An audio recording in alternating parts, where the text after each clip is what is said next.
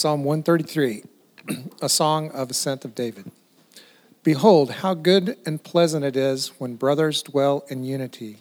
It is like a precious oil on the head, running down on the beard of Aaron, running down on the collar of his robes. It is like the dew of Hermon, which falls upon the mountains of Zion. For the Lord has commanded his blessing, life forevermore. Let's pray. Father, we give praise to you this morning that you have rained down upon us in this congregation.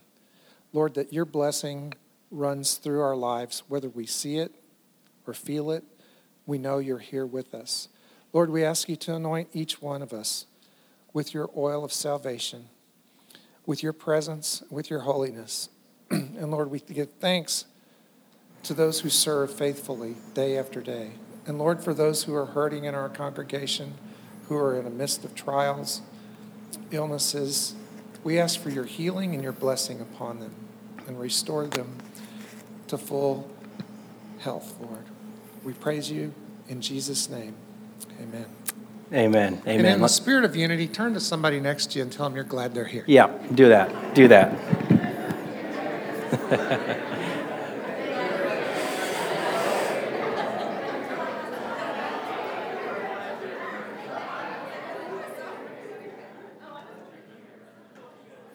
Thank you, David. Some of you thought, oh, this church ain't going to be that kind of church, but David threw one on you.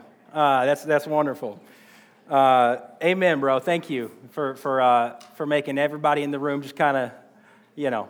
It's not every Sunday that you're going to get, I hate to even point it out, but it will lead me to some really exciting things. It's not every day that you get a double dose of me over on singing and then in preaching. But I blame it on a couple of really, really good and exciting things. First of all, I blame it on Isaiah for just trying to be appropriate here. Isaiah and Nadine for this beautiful child that they have welcomed into the world. And of course, with that, we rejoice and we celebrate. And it's not a negative thing. So we welcome Isaiah and Nadine back. Isaiah is who leads worship for us every Sunday. And baby Amelia has been with us now for 2 weeks, right? 2 weeks ago yesterday. 2 weeks old, and so welcome Isaiah, Nadine, and Amelia. And then Jordan is kind of our second stringer. You got the third string today. Our second stringer is Jordan, and we're rejoicing with him today. His sister-in-law, his brother's wife, is being baptized, and they're there with his family at one of our sister churches down in Moore. And so very excited for them. So you got the third stringer today, and so. Very excited that you're with us. If you're new with us, welcome to Grace Harbor. It's wonderful to see you. Today is a great psalm, Psalm 133. We've been walking through the Psalms of Ascent. There's 15 Psalms of Ascent from Psalm 120 to 134. And you have caught us on the week before the final Psalm of Ascent that will conclude next week before we jump back into the Book of Matthew. And so today's psalm is just a short, simple, beautiful psalm that is meant to be an encouragement and an assurance from the Lord about the way that he chooses to bless his people, namely through harmony and unity that they experience together. And so if you do remember all the way back to Psalm 120, you see that these Psalms of Ascent begin with distress. The psalmist literally says, in my distress, I cried out to the Lord. And so the Psalms begin with this distressful situation. And in its distress that, from everything we can see, attacks the people of God from outside of them. That there are things going on around the people of God that are causing them distress. And in response, the psalmist turns and the people of God turn to God in their time of distress. But by the time that we reach today's psalm, it's such an interesting contrast from the beginning of the Psalms of Ascent to this psalm, because by the time that we reach today's psalm, there is a sense of rejoicing, a sense of peace that is the result of harmony from within the people of God, unity from within the people of God. In fact, we're going to see that in a beautiful way. So this tells us something. This contrast between Psalm 120 and Psalm 133 tells us something significant. It's not the only thing that it tells us about Christian unity, but it tells us something significant that there is something distinctly and markedly different about the people of God. There's something different about what marks us and what defines us. And it shows that though the attacks of the outside world may be plentiful, that unity within the church is a weapon against the schemes of the world. Man, isn't that a beautiful truth? We don't got to take up arms. We don't got to go. Sometimes there are things that we fight for and that we speak on, certainly. But what this psalm tells us is that unity and harmony with one another is one of those weapons against a hostile world, that the world can look in at the unity and the harmony of the people of God and almost be fearful, almost say, what is going on with these people? And so this psalm speaks of the beauty of Christian unity. Look at verse 1. It says, "Behold, how good and pleasant it is when brothers dwell in unity." This reminds me of my 2-year-old daughter, Charlie, who will find a bug outside. And maybe it's like a tiny roly-poly or something like that. But she will come in. She will tell me to come and look, come and see this thing that I have found. And normally it's around that time. Maggie, Maggie is this really interesting character in our family. She's 4. She's sometimes very challenging, but Charlie, in her sweet, innocent spirit, will tell Dad to behold what I have found, come and see, come and look upon what I have found, and Maggie will take it upon herself to squash that thing and just say, I just need to get rid of it. And so it's just interesting the difference in personalities that you have. But this tells us, Psalm 133 tells us that Christian unity is a sight worth seeing. That's how it opens. Behold. I mean, behold is supposed to draw our minds to, hey, everyone, look at what is going on. Look and see. Come and see what is happening among the people of God. And what it tells us to behold is how good and how pleasant it is when brothers dwell in unity. Something can, I don't know if you know this, but as I have tried to kind of change some of my eating habits and some of my routines and some of those things, something can certainly be good without being pleasant, right? There can be good things without it being pleasant. There's lots of things probably in your life that you think, this is good, but it certainly isn't pleasant. Well, the psalmist says here that Christian unity is both good and pleasant. It is all around good.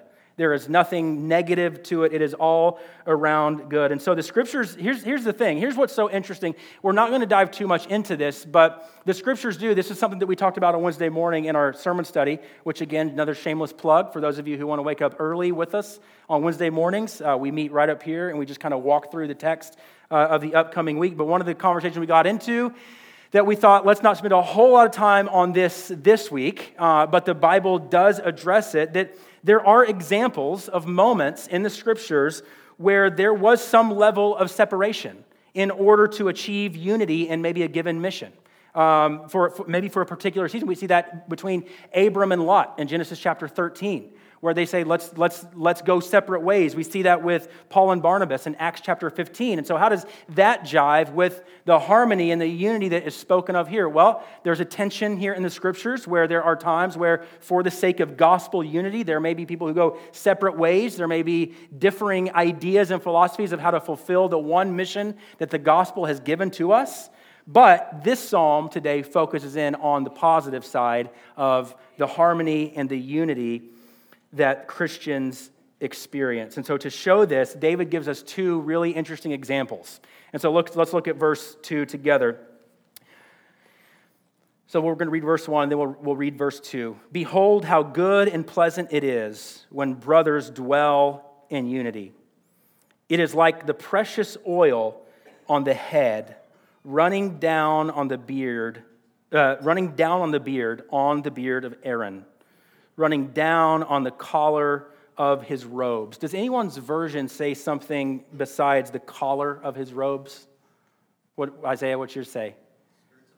The skirts of the garments. Is that, anybody else have that? The skirts of the garment. All you KJV people, that's right. So that's interesting. That's something to keep in mind. David first recalls to mind a way that he shows, an example that he gives about the goodness and the pleasantness of the unity and the harmony that Christian brothers experience together, is he gives this example of the oil that is spilled over the head of Aaron.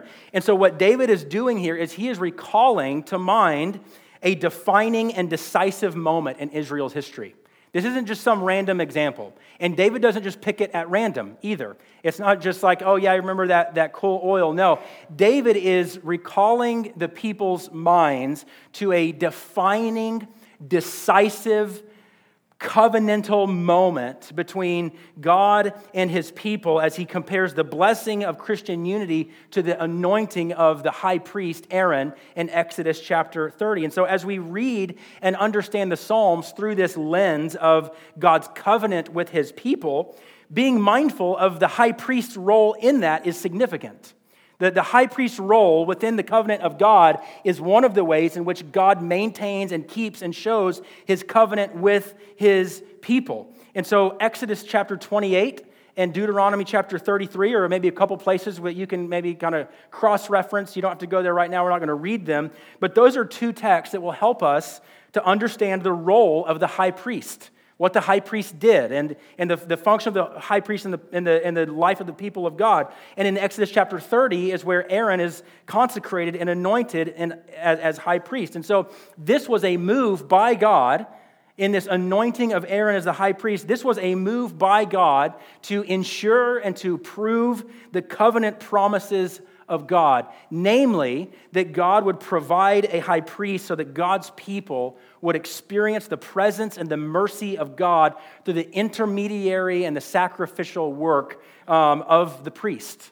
That the priest would go in and serve as a mediator and would serve as the one providing the sacrifice so that the people of God could hear from God and experience, in a way, the presence of God. And so David is saying here that Christian unity is as sacred of a space as the anointing of Aaron was as the high priest.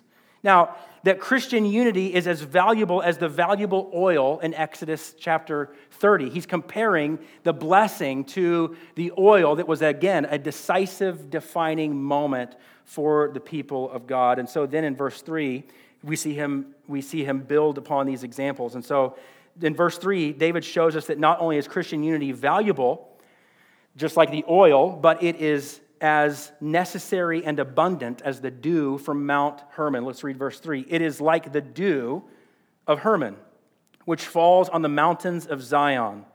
For there the Lord has commanded the blessing, life forevermore.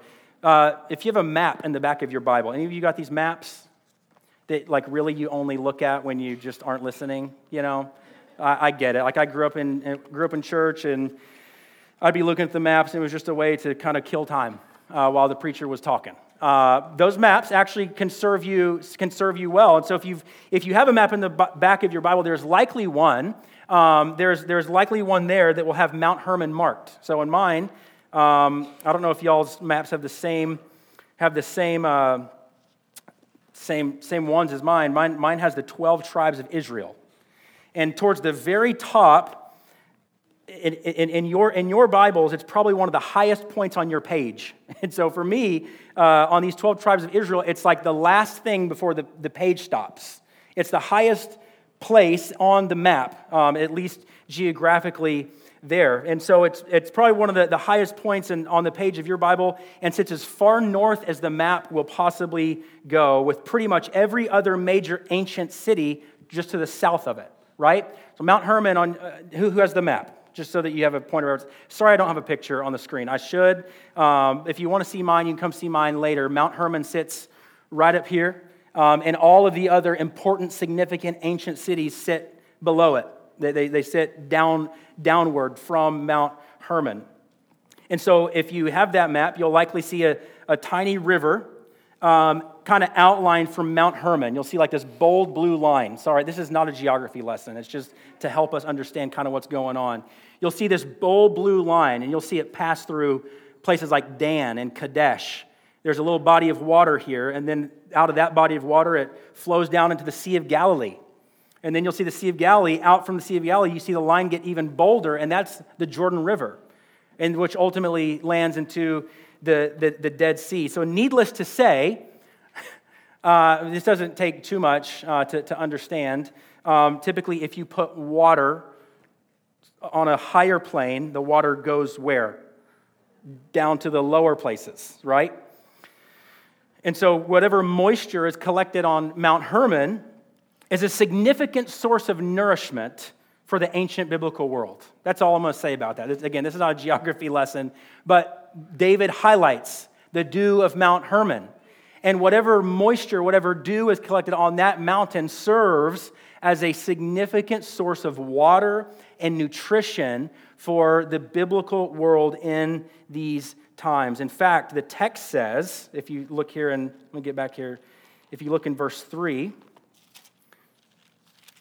the text says that the dew of Hermon falls on the mountains of Zion, which we may just understand as Jerusalem, the place where God chose to dwell among his people, the place where God chose for himself a dwelling place. And then, so that we are aware of that significance, David reminds us in the final sentence, for there the Lord has commanded the blessing, life forevermore. David reminds us that Zion is the place from where God has commanded and given the blessing of life forevermore. That's what the text says. So there is so much to be said of Christian unity. Believe it or not, we're concluding here. But there is much to be said of unity in the Christian life. There are many reasons for us to explore why unity may not exist. There may be reasons for us, trust me, there are plenty of reasons in the New Testament especially for us to explore the idea of Christian unity and what that means for the people of God. But I want this psalm for us to simply be an encouragement to us today. Just, there's a reason why it's 3 verses and why David doesn't choose to explore all the yeah buts and the what abouts and the questions that may exist about Christian unity. But I will say that recalling the blessing of the anointing, David gets our eyes back on the anointing of Aaron. It should also cause us to anticipate in the biblical storyline the coming of a better and more faithful high priest. As we read this morning in Hebrews, Hebrews is like words fail me when it comes to understanding the significance of Hebrews and understanding the role of the high priest. But as Hebrews will tell us, that not only do we look back on the significance of the anointing of someone like Aaron, but we see throughout the biblical storyline that they are all meant to lead up to and point to a coming high priest who will be the final high priest, the one who is sufficient, the one who is our sacrifice, namely Jesus Christ. It was this high priest, as Hebrews chapter 4 and 5 says, that secures for us the Christian unity spoken of in Ephesians. And so Ephesians chapter 2, go with me there real quickly. This is a whole sermon in and of itself, and I promise I'm not going to get into that. But Ephesians chapter 2, let's just begin in verse 13. But now in Christ Jesus, you who once were far off have been brought near by the blood of Christ. For he himself is our peace, who has made us both one and has broken down in his flesh the dividing wall of hostility, by abolishing the law of commandments expressed in ordinances, that he might create in himself one new man in place of the two, so making peace, and might reconcile us both to God in one body through the cross, thereby killing the hostility. So this psalm causes us to look back on God's covenant faithfulness with his people. In fact, let me just propose something to you. That if you have any questions on or pushback on, please email Thomas, okay, and ask him or Kevin. Just some, not me, okay. But I want to just propose this: that the oil and the dew that Psalm 133 speaks of, they're both means through which God secures his promise. They're both means. The oil and the dew are not the things in order for us to worship or to exalt, but it's not just about oil and dew, but avenues through which we would experience the presence and the grace of God. That we would experience the presence of God. That's what God said. That's what God now says, that harmony among brothers allows us to experience, that there is a special dose of God's presence that we experience through the harmony and unity with others. And so God not only makes promises to us, we know that God can create something from nothing, right? We know that God can fulfill his promises in whatever ways that he wants. But what this tells us is that God used oil on the beard of Aaron to just be a means through which he was showing the anointing of Aaron as a high priest so that people would know, I am pursuing you, I am coming after you, I am creating means through which to show you my covenant and my faithfulness. He is using the dew from Mount Hermon to water the place from which God says he will dwell in Jerusalem. And so God can send rain to any remote part of the world, but what he often does is he ordains means through which he fulfills his covenant. And what this psalm is saying is that harmony is one of those means through which we experience the goodness and the grace and the mercy and the presence of God.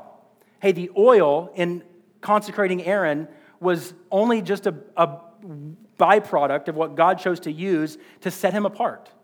The rain and the dew was something that God sent so that Jerusalem would be watered and nourished and given plentiful. And what David is saying, that just as the dew waters the place where God set up his covenant with his people, and just as the oil showed that Aaron was set apart, so God uses harmony and unity among his people to show that God's presence is within us. And it's such a beautiful way. God, again, can create things from nothing, but he often ordains means through which he fulfills his covenant, often referred to as what I like to refer to and understand as means of grace. There are means of grace through which God shows us his promises. One of those means of grace, as we conclude here, is the table, the Lord's Supper. Not everyone enjoys calling the Lord's Supper means of grace, but I most certainly love calling the Lord's Supper a means of grace. Not a means of salvation. The Lord's Supper, the table, the food that we eat is from Walmart and Aldi. But God uses ordained means through which to show us his grace to us. And just as God used the oil and the dew from the mountain, so he uses harmony and unity among us to show that his presence is among us. So he uses the elements that we take each week as a way for us to weekly experience and recall to mind God's grace to us through Christ. That though we are sinners, though that we are unworthy, that God has made a way to restore relationship with us, just as he promised to do in Psalm 132. Remember, the people of God are crying out. They want to be in the presence of God, and God is sure to remind them, you will most certainly be in my presence, because through the line of David, I will establish a king. I will establish one who you have no doubt is in my presence. And so we come to the table humbled and grateful for what God has done for us through his son, Jesus. And we come as a unified people. We come as though, listen, we've got lots of ideas about lots of things in this room, I promise. In fact, I heard somebody say recently that until you find about 8 or 9 things that you don't like about each other, you really don't have community yet. And so don't be fault finders, but if you agree with everybody in this room about everything, then you might not have experienced this harmony that the Spirit provides. Because when it's left up to us, we want to just tear each other apart. But this says, Psalm 133. Let me just conclude by reading the chapter again. If you would, let's stand.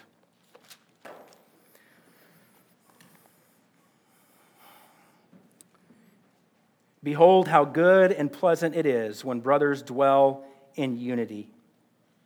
It is like the precious oil on the head, running down on the beard of Aaron, running down on the collar of his robes. It is like the dew of Hermon, which falls on the mountains of Zion. For there the Lord has commanded the blessing, life forevermore. If God has promised something, he will do whatever it takes. He will ordain whatever it takes to fulfill that promise, even as Romans 8 tells us, not even by sparing his own son, so that we may know this covenant love that God has for us. Let's pray. Father, thank you for our time in your word this morning. Thank you for the things that you promise to us, the things that you assure us of, the presence of yourself that you provide for us through Christ, and what he has accomplished for us. And so, Lord, now as we even come to the table, may we, as we come empty-handed and we walk away with the elements in our hands, may these be markers for us to see the means of grace that you have used in order to assure us of your love for us, to remind us of what you have done for us through Christ. And it is only because of Christ that we are who we are. It is only through Christ that we can experience the true unity that the Bible speaks of and that you in your goodness calls us to. Lord, thank you for this beautiful passage, and help us to see your grace in it. We pray these things in Christ's name. Amen.